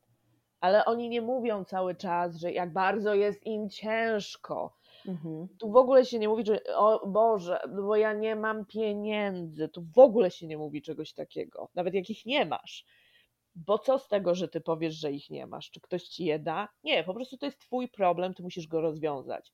Więc to, co jest ok przy całym tym terrorze optymizmu, to jest właśnie to, że tutaj nie ma takiego narzekania coś się stało, trudno, stało się. Teraz myślimy, jak to rozwiązać. Nie myślimy trzy lata o tym, co nam się przydarzyło, tylko po prostu, więc w tym sensie ten sposób jakby życia jest, jest świetny, bo tu nie ma jakby narzekania, tu jest od razu myślenie o tym, co ja mam z tym zrobić. Hmm. Chyba, że się nie da coś. Jak się nie da, to się po prostu już nie da. Nie da i trzeba inaczej. I trzeba inaczej, ale, ale nie ma takiego po prostu narzekania, które niestety wciąż u nas jest. I jest oto dosyć taka chyba polska cecha, takie, że najpierw trzeba coś rozpamiętywać, przemielić, przegadać i to trwa trzy lata, a dopiero potem ewentualnie pójść dalej. Tu nie ma, ponieważ tu wychodzą, wychodzi się z założenia, że tę te, te energię, którą ja prze, przeznaczę na narzekanie, przecież ja mogę od razu przenieść w działanie. Mhm. A poza tym, po co ja mam ci to opowiadać? Czy ciebie to w ogóle obchodzi, jaki ja mam problem? To jest ok. To jest coś, co jest bardzo wartościowe. Więc gdzieś tam można znaleźć złoty środek między tym terrorem optymizmu. Tak, ja myślę, że to jest spójne. Ja bym bardzo chętnie właśnie na kolejny odcinek umówiła się z Tobą właśnie w tym temacie, wiesz, bo dużo rzeczy na pewno wyniknie, ale zostawmy to właśnie w ten sposób, bo ja mam wrażenie, że właśnie między tym terrorem optymizmu, a tą postawą wstawania ciągle i zaczynania i, i, i, gotowości do zaczynania od nowa jest właśnie cały środek, który uspójnia jedno i drugie, mhm. że jedno bez drugiego jakby nie, nie istnieje, więc ja myślę, że, że fajnie byłoby umówić się, y, bo na pewno też mnóstwo innych tematów przy okazji wyjdzie. Pewnie tak. I bardzo bym chciała na ten temat z Tobą porozmawiać. Karina, no ja Ci jestem niezwykle wdzięczna i sama powiem Ci, że zazdroszczę sobie, że ja będę montowała to i będę słuchała kolejny raz, tego, co powiedziałaś. Mam nadzieję, że się wszystko nagrało. Ja też mam nadzieję, że się nagrało. Jestem przekonana o tym, że słuchacze wyciągną bardzo dużo z tej rozmowy dla siebie. Właściwie każdy, ten, kto mieszka za granicą, ten, kto mieszka w Polsce, każdy znajdzie dla siebie coś bliskiego w tej opowieści. Tak, dziękuję, że, że mogłam się wypowiedzieć. Bo jak wiesz dobrze, ja strasznie e, lubię mówić, co czasami jest problemem, a czasami nie. W takich sytuacjach jak ta to nie jest problem, bo, bo nie trzeba ciągnąć za język. No to jest atut w ogóle, że ty, że ty mówisz to. No. A jeżeli się znajdą chociaż dwie osoby, a się znajdą, bo będą to pewnie moi rodzice, którzy będą chcieli tego posłuchać, to będzie mi bardzo miło. I będzie im jeszcze milej usłyszeć, że to nie jest ostatnia rozmowa nasza, bo ja już się cieszę na kolejną. Nie, nie jest, tylko może następnym razem trochę później zaczniemy. Dobrze, dobrze. Nie będzie wieczór, a u Ciebie taka pora obiadowa, nie ma problemu. Super, super. Bardzo dziękuję, bar, ba, bardzo był to miły poranek. Moje popołudnie było przecudowne.